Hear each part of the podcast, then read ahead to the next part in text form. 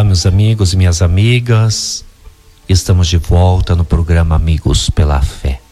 Vamos ouvir a palavra de Deus nesse dia, o evangelho que nos orienta, que nos motiva a viver com entusiasmo a nossa vida e também a frutificar em boas obras.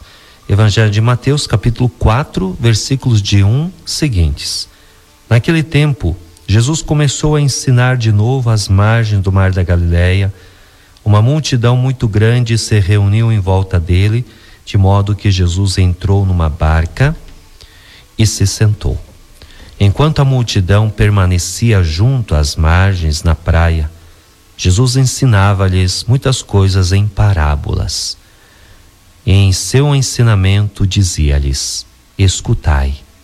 O semeador saiu a semear. Enquanto semeava, uma parte da semente caiu à beira do caminho, vieram os pássaros e a comeram. Outra parte caiu em terreno pedregoso, onde não havia muita terra. Brotou logo, porque a terra não era profunda. Mas quando saiu o sol, ela foi queimada. E como não tinha raiz, secou. Outra parte caiu no meio dos espinhos, os espinhos cresceram, a sufocaram e ela não deu fruto.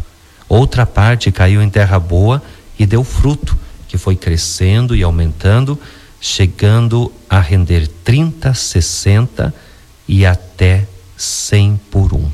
E Jesus dizia: Quem tem ouvidos para ouvir, ouça. Palavra da salvação, glória a vós, Senhor. Esta bela parábola da semente, é claro, ela precisa ser ouvida com toda a atenção do nosso coração, porque ela, na verdade, descreve para nós como é a nossa relação com Deus a partir da Sua palavra.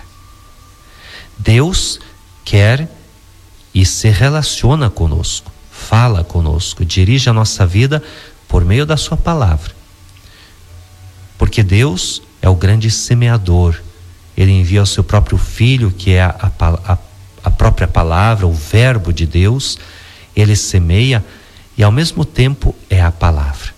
Então, Jesus está pregando a palavra e ele está anunciando ele mesmo.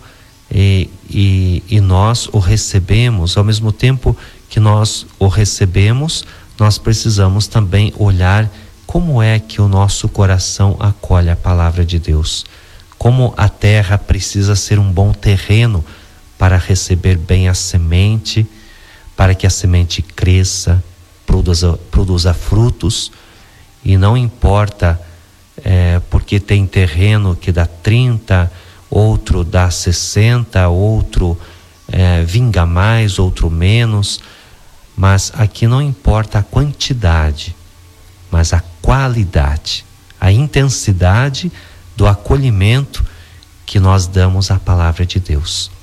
Por isso, é muito importante a gente receber a palavra de Deus com muita alegria no nosso coração. Se a gente abre o coração para escutar a Deus, tenha certeza que Deus vai fazer algo muito grande dentro de nós. Se nós estamos fechados ou estamos vivendo de coisas externas, ou os ruídos que existem acabam atrapalhando a nossa vida, então não podemos acolher intensamente esta palavra de Deus e ela não poderá fazer efeitos na nossa vida. Então, o que, que nos fala hoje o Evangelho? Não sejamos como aquele terreno pedregoso que está à beira do caminho, que é aquela pessoa que até escuta a palavra de Deus, mas é uma pessoa distraída, pessoa que simplesmente deixa a cabeça voando. Às vezes estamos cheios de coisas mundanas e a palavra simplesmente cai no esquecimento, ela é roubada.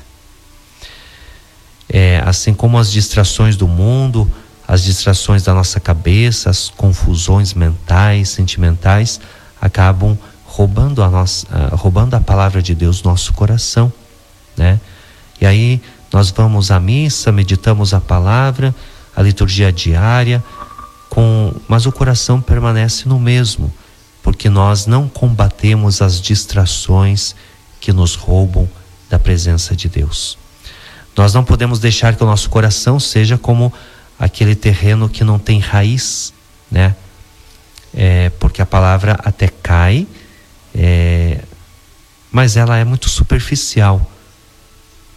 A gente fica somente na superfície e não aprofunda a palavra de Deus. Nós não podemos também deixar que os espinhos sufoquem a palavra de Deus, sufoquem a, a nossa vida, aquilo que Deus nos dá, o maior dom que é a nossa fé. Então, não podemos deixar que as coisas da vida, as paixões, os prazeres, sufoquem a força da palavra de Deus em nós. Por isso, o que nós somos chamados a ter aquela aquele coração aberto e que nós possamos cultivar cada momento da nossa vida. A palavra de Deus cultivada e produzindo muitos frutos no coração e na vida. É aquela pessoa que acolhe e ela faz um propósito de cumprir essa obrigação com Deus, né? É aquela pessoa que tem fé, tem coragem, é a pessoa que sabe o que é errado e o que é certo, aquela pessoa que sabe discernir e ela sabe escolher o caminho certo. Com certeza, muitos frutos são produzidos na sua vida.